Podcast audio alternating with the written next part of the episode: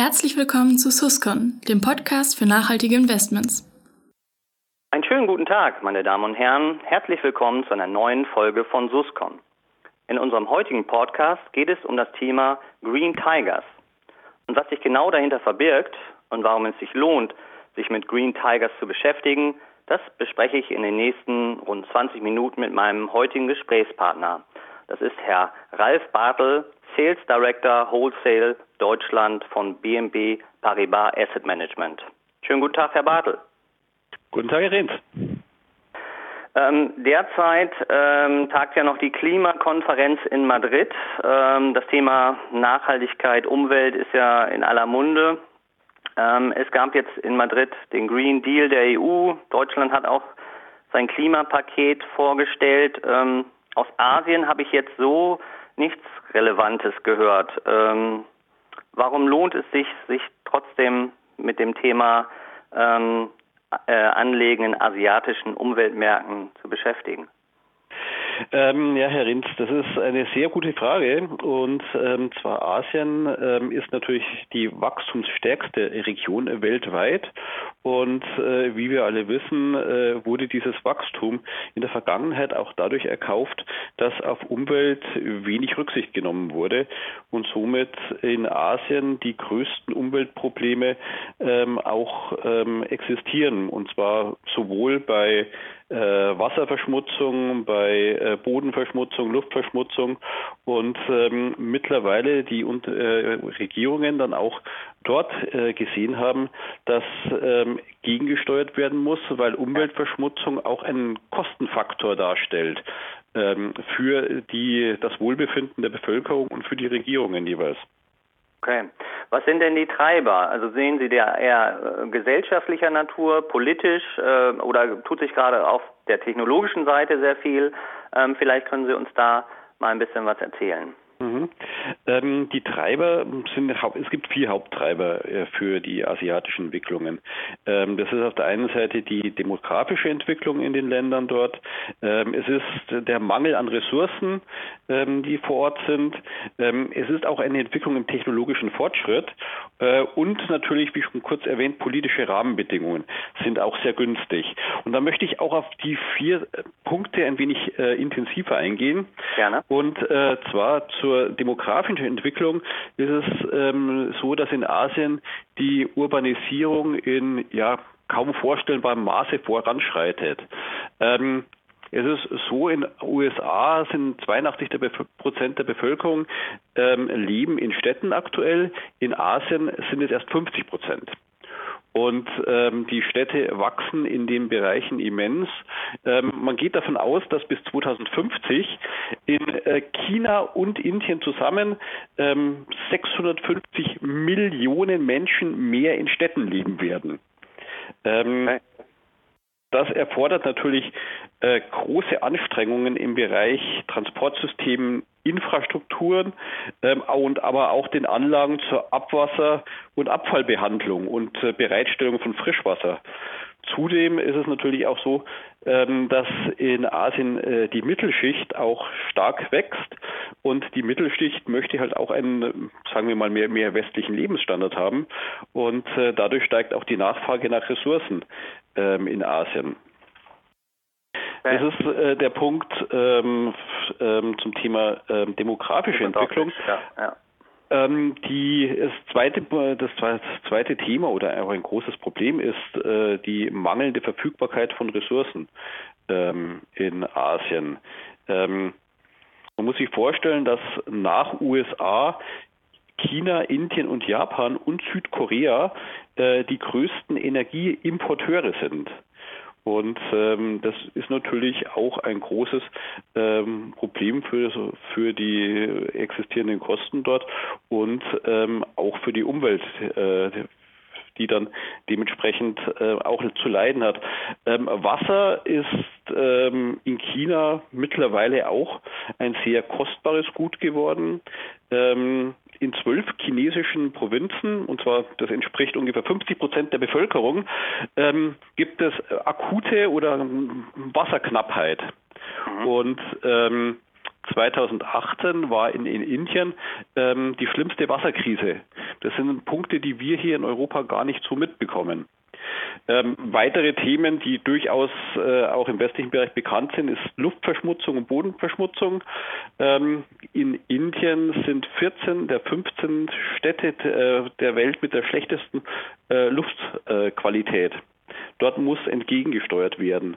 Und äh, bei der Bodenverschmutzung ist es so, ähm, dass äh, dort in China weite äh, Teile, also knapp 20 Prozent des Erdbodens verseucht sind und da muss auch entgegengewirkt werden. Also Sie sehen, es sind große Probleme, die es dort gibt.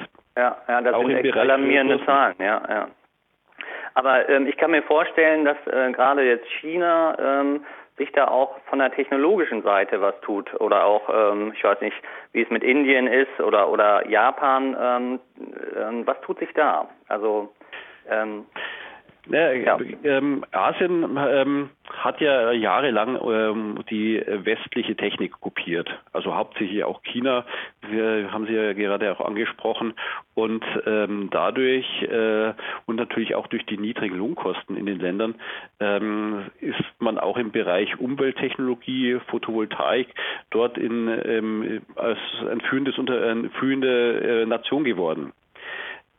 Ähm, zusätzlich ist es aktuell auch so, dass äh, die asiatischen Länder viel weiter beim technologischen Fortschritt sind als jetzt die westlichen Länder.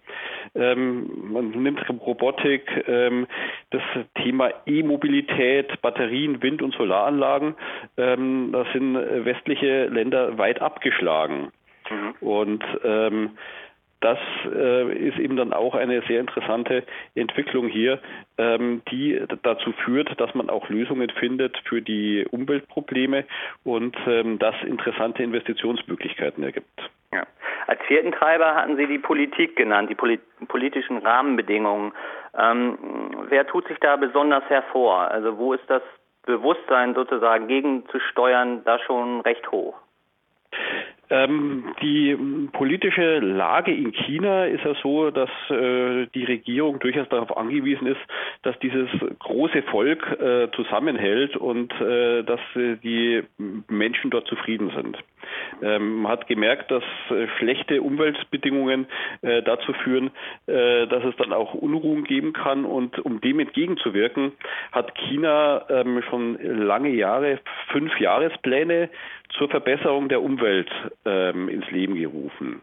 Bei dem aktuellen, der 2016 rausgekommen ist, ähm, hat man als Ziel die Energieintensität zu verringern. Ähm, man hat das Ziel, äh, die Luftqualität zu verbessern ähm, den Wasserverbrauch auch zu reduzieren und auch den Boden zu schützen. Ähm, das ist jetzt ein, einer der Länder, die, die auch die größten Probleme haben. Indien ist ähnlich, ist die Situation ähnlich. Ähm, man möchte die äh, Emissionen bis 2030 um 40 Prozent senken. Das sind Werte, die wir in Europa ähm, ja nur uns nur wünschen könnten. Davon können wir träumen, ja, da haben Sie recht, ja. Ja, und wie, wie realistisch ist das? Also ähm, sind Sie da auf einem guten Wege, die, die Staaten? Also ähm, China hat mir schon gezeigt, dass die Ziele, die sie sich setzen, ähm, auch erreichbar sind und machbar sind. Ähm, es gibt auch in China zum Beispiel Zielvorgaben für ähm, Elektrofahrzeuge, ähm, die auf den Markt kommen sollen, um eben das gesamte Transportsystem zu entlasten, umwelttechnisch. Wenn wir jetzt das mal aus der Investmentperspektive betrachten, ähm, warum sollten sich Berater, warum sollten sich Anleger jetzt mit einem Investment in asiatischen Umweltmärkten äh, ähm, dafür interessieren?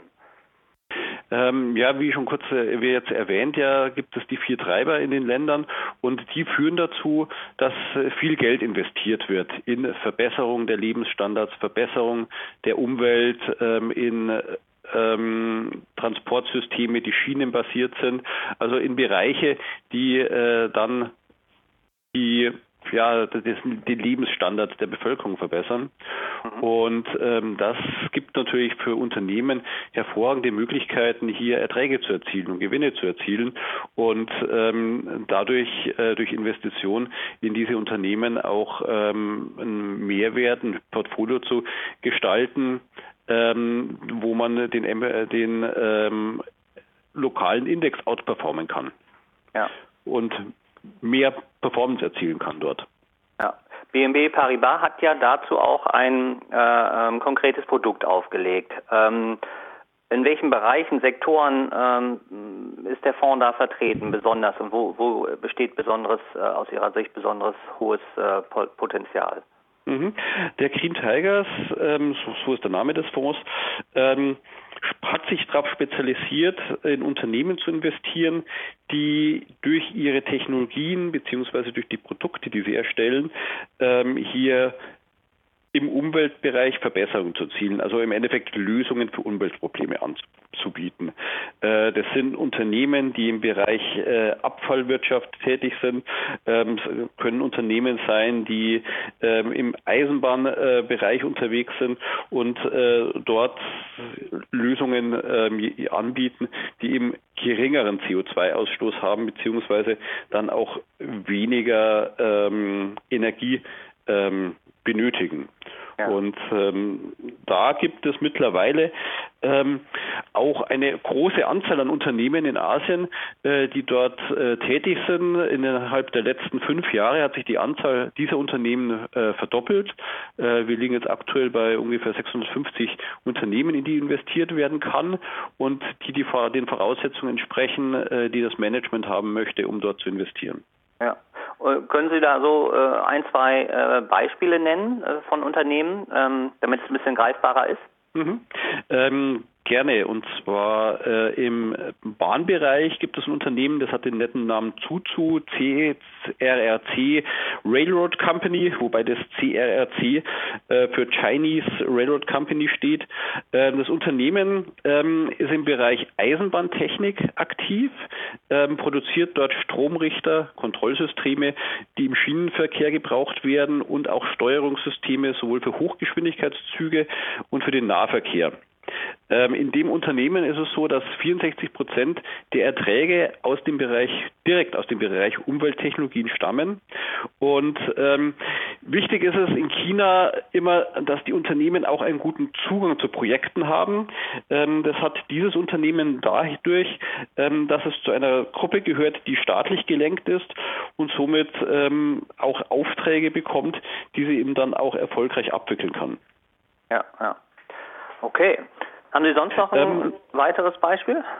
Ähm, weiteres Beispiel wäre aus dem Bereich ähm, Wasseraufbereitung und Wasserbereitstellung, ähm, und zwar ähm, das Unternehmen Beijing Enterprises Water. Ähm, ist in 25 chinesischen Provinzen aktiv und betreibt dort Wasserwerke. Ja. Und was die machen, ist im Endeffekt ähm, Abwasser behandeln, Abwasser ähm, reinigen und äh, sauberes Wasser zur Verfügung stellen. Und äh, das ist auch ein großes ähm, Thema, das die Politik sehr interessiert. Ähm, der Präsident Xi hat ein Ziel, die Wasserqualität für das gesamte Volk zu verbessern. Und damit hat natürlich so ein Unternehmen, das in diesem Bereich tätig ist, eine hervorragende Ausgangslage ähm, durch ihre Produkte, durch ihre Services dann Erträge zu erzielen. Und ähm, auch dieses Unternehmen ist mit der Politik ähm, doch äh, verflochten und ähm, hat eben da eine gute Basis, langfristig im Markt erfolgreich zu sein. Okay. Und wenn wir jetzt mal tiefer ins Portfolio schauen, von der äh, äh Regionenaufteilung, ist tatsächlich dann auch China ein Schwerpunkt? Ähm, es gibt äh, zwei Hauptschwerpunkte ähm, aktuell, das ist China und Indien. Äh, Hintergrund ist, ähm, das sind natürlich auch die zwei Länder ähm, in der Region, die die größten Umweltprobleme haben und äh, die die größten Summen auch investieren, um hier Verbesserungen äh, zu haben.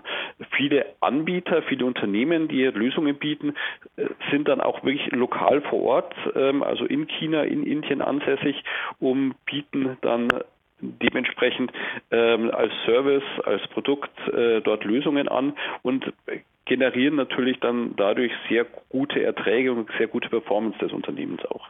Hm. Welche, welche Länder sind noch vertreten? Wenn wir ähm, jetzt gerade von den Tigerstaaten gesprochen haben. Ähm, grundsätzlich ähm, auch ähm, die Tigerstaaten sind, sind alle vertreten, äh, wobei äh, da es aktuell so ist, ähm, dass die Probleme durchaus geringer sind als in den schon genannten Ländern. Ähm, eine ähm, zusätzliche ein zusätzliches Land kann ich noch erwähnen, das ist Japan. Äh, Japan ist in der Benchmark des Fonds mit 20 Prozent vertreten. Äh, Hintergrund ist, dass Japan auch ein Provider ist für Umwelttechnologien im gesamten asiatischen Raum und natürlich auch ähm, wie alle ähm, Länder global ähm, das Thema Umwelt ähm, auch sehr auf der Agenda hat und äh, dort auch Geld investiert, um Verbesserung der Luftqualität und Wasserqualität zu erreichen. Mhm. Okay. Ähm, und von den Branchen her ähm, ist ein hoher Anteil Industrie, das hörte man so raus. Ähm, was ist mit anderen Sektoren? Mhm. Mir ist aufgefallen, dass äh, Immobilien äh, zum Beispiel gar nicht vertreten sind oder Finanzen. Ähm, ja, erklären Sie kurz was zur Sektoraufteilung, bitte. Ähm, die ähm, erwähnten Bereiche Finanzen und Immobilien sind ganz bewusst nicht im Portfolio vertreten. Äh, Hintergrund ist, äh, das Portfolio ist so ausgerichtet, dass es in Lösungsanbieter investiert, also in Unternehmen, die eine Technik bzw. einen Service bieten, der äh, eine Lösung für ein Problem darstellt. Ähm, dahingehend fallen Finanzinstitute und äh, Immobilien ähm, raus. Selbst wenn jetzt, ähm, sagen wir mal, eine äh, Bankengruppe entscheiden würde, auf all ihren Filialen ähm, Solardächer drauf zu machen, ist das jetzt keine Lösung, sondern das ist im Endeffekt ähm, eine äh, äh, Umstellung auf Solarenergie, aber äh, die Lösungsanbieter sind diejenigen, die die Solarzellen produziert haben. Hm, okay. Ja. Deswegen ist sowas eben nicht vertreten.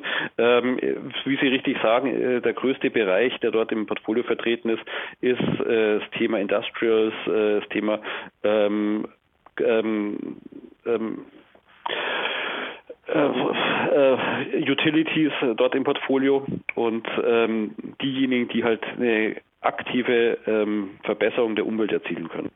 Ja, alles klar. Ähm, ich würde gerne kommen zum Thema äh, Research, Anlageprozess. Äh, bei dem Thema Nachhaltigkeit, äh, nachhaltige Geldanlage machen es ja einige wenige Gesellschaften selbst. Die meisten suchen sich da ja einen Partner, mit dem sie zusammenarbeiten. Wie machen Sie es beim Green Tigers? Mhm. Ähm, das Thema Nachhaltigkeit ist uns bei BNP Paribas ähm, sehr wichtig. Ähm, wie Sie vielleicht auch schon aus der Presse erfahren haben, ähm, haben wir zur Mitte des Jahres äh, auch kommuniziert, dass wir ESG-Kriterien in allen unseren Fonds, ähm, die wir in der BNP Paribas Fondspalette haben, integriert haben. Mhm. Da fällt der Green Tigers dann auch mit rein. Und ähm, wir haben dort im Bereich Nachhaltigkeit einen sehr stringenten Prozess. Ähm, das fängt damit an, dass äh, Unternehmen ausgeschlossen werden, äh, die nicht den UN Global Compact erfüllen. Ähm, dann haben wir äh, für bestimmte äh, Sektoren harte Ausschlusskriterien. Das ist im Bereich Waffenproduktion, im Bereich Tabak äh, oder auch Kohle. Äh, Verstromung und ähm, Kohleförderung. Ähm, da haben wir klare Ausschusskriterien. Ähm, für diesen Fonds ist es so, der wird von einem Partner von uns gemanagt, der sich Impex Asset Management nennt. Äh, eine Boutique, äh, mit der wir seit ähm, zehn Jahren zusammenarbeiten, die in London sitzt und für uns insgesamt vier Umwelttechnologiefonds, Umwelttechnologie-Aktienfonds managt. Ah, okay. ähm, das Unternehmen ist ähm, auch auf diesen Bereich fokussiert. Das ist eine Boutique, die es seit 1998 gibt und äh, die ausschließlich den Bereich Umwelt sich auf die Fahne geschrieben hat. Okay. Und wie werden dann die Firmen äh, selektiert? Äh, nach welchem Prozess erfolgt das? Mhm. Ähm, die Firmen ähm, werden nach einem stringenten Auswahlprozess selektiert. Im ersten Schritt wird äh, das Universum ähm, dahingehend reduziert, dass man sagt, mit alle verfügbaren Firmen der Region ähm, werden gescreent, äh, wie hoch die äh, prozentualen Erträge aus dem Bereich Umwelttechnologien oder Umweltbereich sind. Ähm, ins Portfolio kommen nur Titel oder Entschuldigung nicht ins Portfolio, sondern ähm, in äh, die ähm, in das Auswahluniversum kommen nur Titel, die mindestens 20 Prozent der Erträge aus äh, Umwelttechnologien ähm, generieren. Final im Portfolio, kann ich gleich schon dazu sagen, ist es so, dass wir ungefähr einen Durchschnitt von 70 Prozent haben aus Umwelttechnologien, also um einiges höher ist. Aber im ersten Schritt, äh, um erstmal gescreent zu werden, reichen 20 Prozent. Und ähm, dann ähm, ist der Screening-Prozess so aufgesetzt, ähm, dass es ein zehnstufiges ähm, ja, Auswahl, einen zehnstufigen Auswahlprozess gibt, der im Endeffekt äh, das Unternehmen äh, sehr intensiv analysiert, das Marktumfeld, den Wettbewerbsvorteil, das Geschäftsmodell, äh, die strategische Aufstellung äh, des Unternehmens und natürlich auch die Risiken, äh, die damit verbunden sind. Und zusätzlich ist in diesem Prozess auch noch integriert als sechste Stufe ähm, das Thema ESG-Screening. Ähm, und dort werden dann Punkte wie die der Governance, ähm, der Umwelt und soziale Kriterien äh, mit einbezogen bei einem Fonds wie der Green Tiger ist natürlich das Thema Umwelt, äh, ist ja das Ursprungsthema. Ähm, da wird aus diesem Bereich dann nichts rausgescreent. Aber es kann ja durchaus noch sein, dass Unternehmen, äh, die jetzt im Umweltbereich gut sind, ähm, bei der Governance äh, beziehungsweise auch bei sozialen Punkten durchaus Nachholbedarf haben. Und ein besonderer Punkt ist dabei, äh, dass bei Unternehmen, die dort auch ein schlechtes Scoring hat, ähm, aktiv in die Kommunikation mit dem Unternehmen gegangen wird, ähm, um Probleme anzusprechen und dann auch Probleme ähm, dort äh, abzustellen. Okay. Wenn man sich den, den Fonds jetzt ins Portfolio legen will, ähm, wie wirkt sich da so ein solches Investment dann im Gesamtportfolio aus? Also welche Vorteile bietet es? Wahrscheinlich ist es erstmal nur eine, eine Beimischung. Ähm, kann ich Ihnen leider nicht recht geben dabei.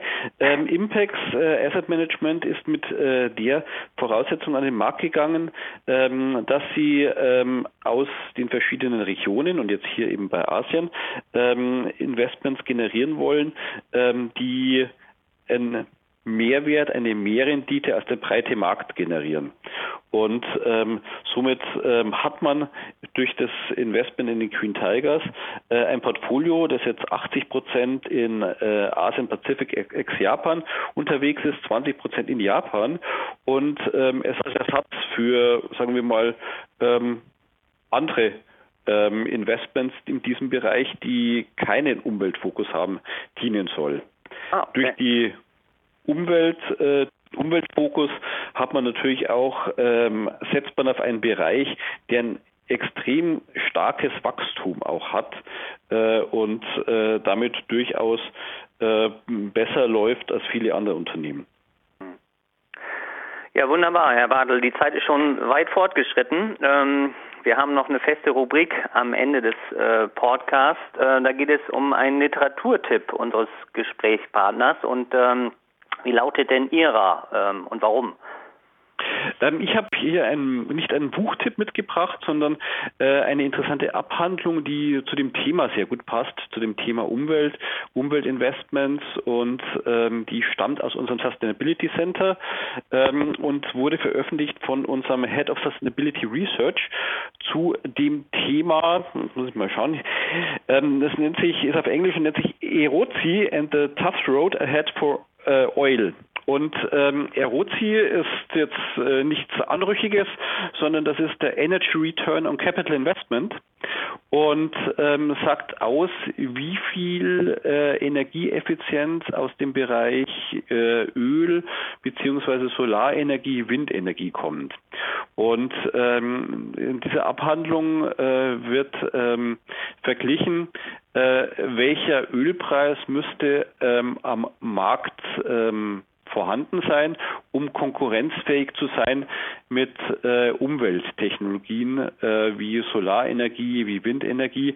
Ähm, und ich kann schon mal kurz vorgreifen, sehr interessante Studie, weil äh, gemäß ähm, dieser Studie ist es so, dass wir einen Ölpreis von 10 US-Dollar pro Barrel bräuchten, also einen sehr niedrigen Ölpreis, ja. damit er konkurrenzfähig wäre mit äh, erneuerbaren Energien.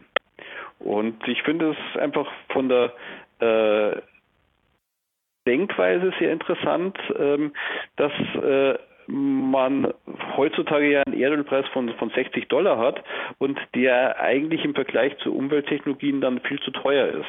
Und deswegen ja, lege ich diese Abhandlung gerne allen Hörern ans Herz.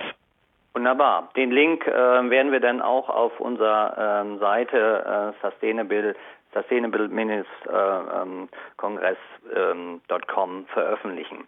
Herr Bartel, ähm, vielen Dank für, für das nette Gespräch. Ähm, und äh, vielen Dank auch Ihnen, meine Damen und Herren, für Ihr Interesse. Ich hoffe, Sie sind beim nächsten Mal wieder dabei. Auf Wiederhören und Tschüss. Vielen Dank und Tschüss.